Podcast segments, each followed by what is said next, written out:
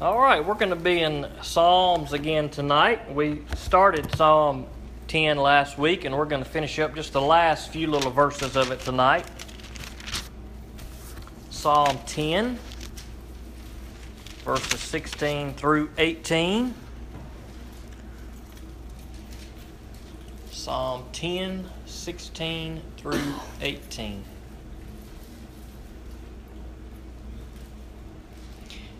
Now, the first part of the psalm was really talking about the psalmist here was really seeking justice. There was oppression that was being done to uh, to righteous people, and there were wicked people who were doing these things. And, and to really sum up the first few verses, uh, the psalmist here was really seeking the Lord and, and, and pleading with Him, saying, God, please bring justice. Let these evil ones uh, face the consequences for the actions that are taking place. And then he kind of shifts gears here in, these last few verses. The first are a prayer for a deliverance of, of the fatherless, a, prayer of deliverance for the oppressed, uh, that justice would be served. And then he kind of uh, shifts gears almost as uh, if acknowledging that, look, he had great expectations for what the Lord was going to do, and he knew that ultimately the Lord was going to fulfill the request that was being made. So let's read through these. Well, let's pray and then we'll read through the verses.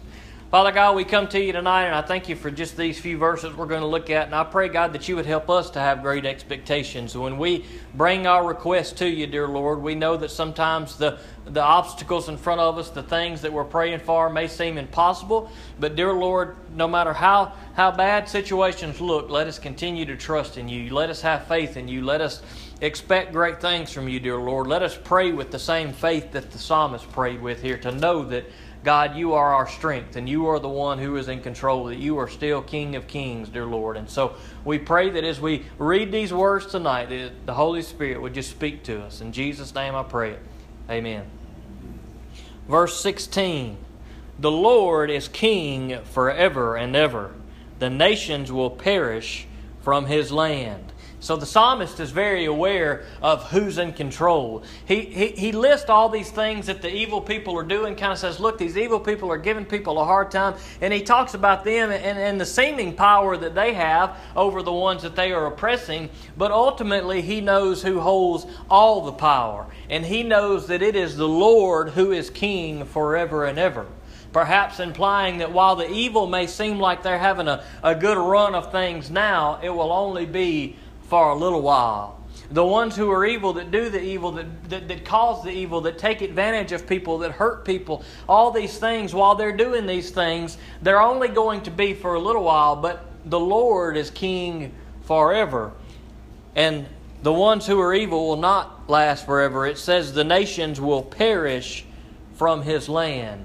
That is, there will be a place where the Lord is, that there will not be those evil. Uh, ultimately, that points us toward heaven, I believe. We, we think of a place where there will be no evil, where there will only be good, where the Lord will serve as king, and we won't have to worry about those evil people. Now, perhaps in the context here, it was pointing us to something greater, or perhaps it was talking about a real physical land here. But either way, the point is the same, and that is that there will be a, a time that God will deliver deliver his people from the evil one, perhaps for a little while in this land, but for an eternity in the life to come.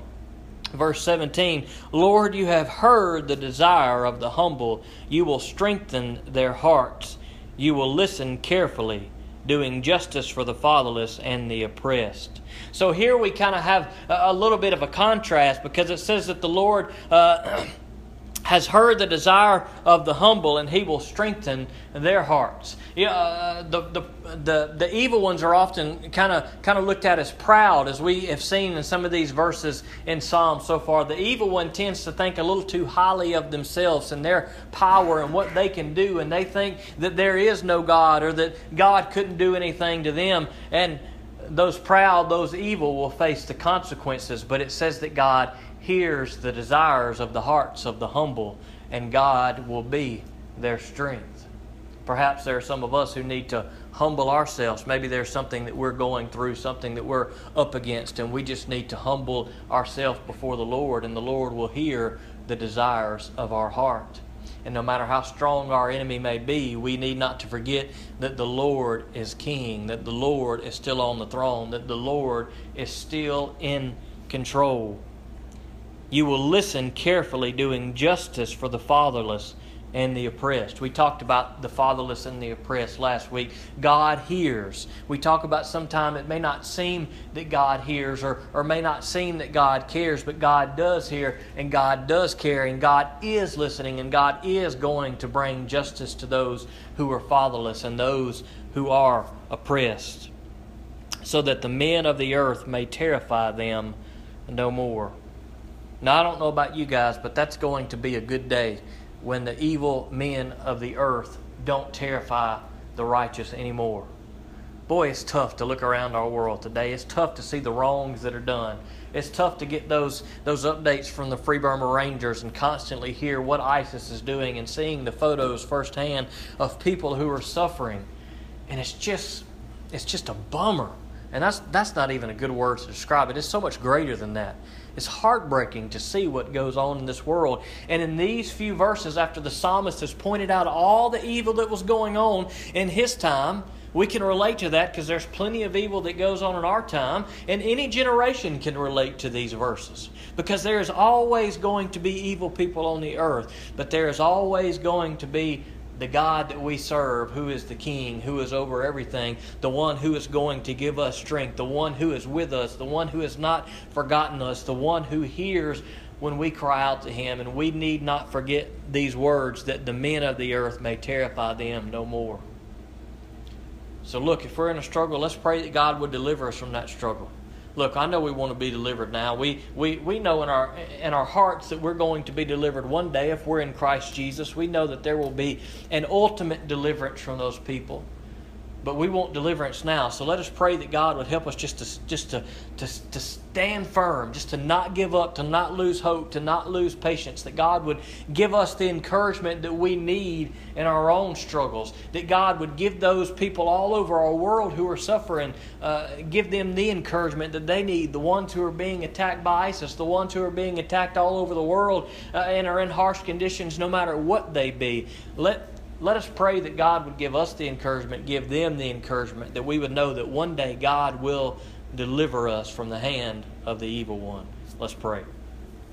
Father God, we come to you tonight and we thank you for these few words and we thank you for being a good God. And dear Lord, maybe sometimes we need to be reminded that you are the King and that you are all powerful and you are in control.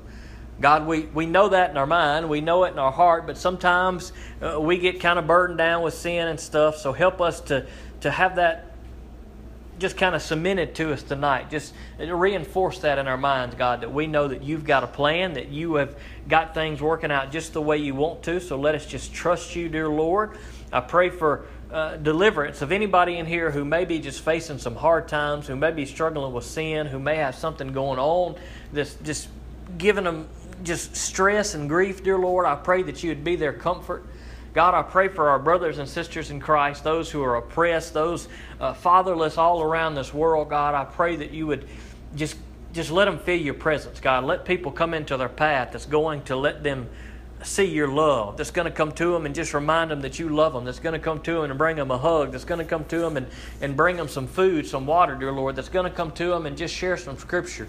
Dear Lord, I pray that the Holy Spirit will bring encouragement to our brothers and sisters in Christ, wherever they may be and whatever they may be going through, and that we find hope, dear Lord, to know that one day you will deliver us. God, help us to have great expectations. Help us to know, help us to have the faith that when we pray for you to, to do something, to heal, to deliver, God, help us have the expectation and the faith to know that you are going to do that, dear Lord.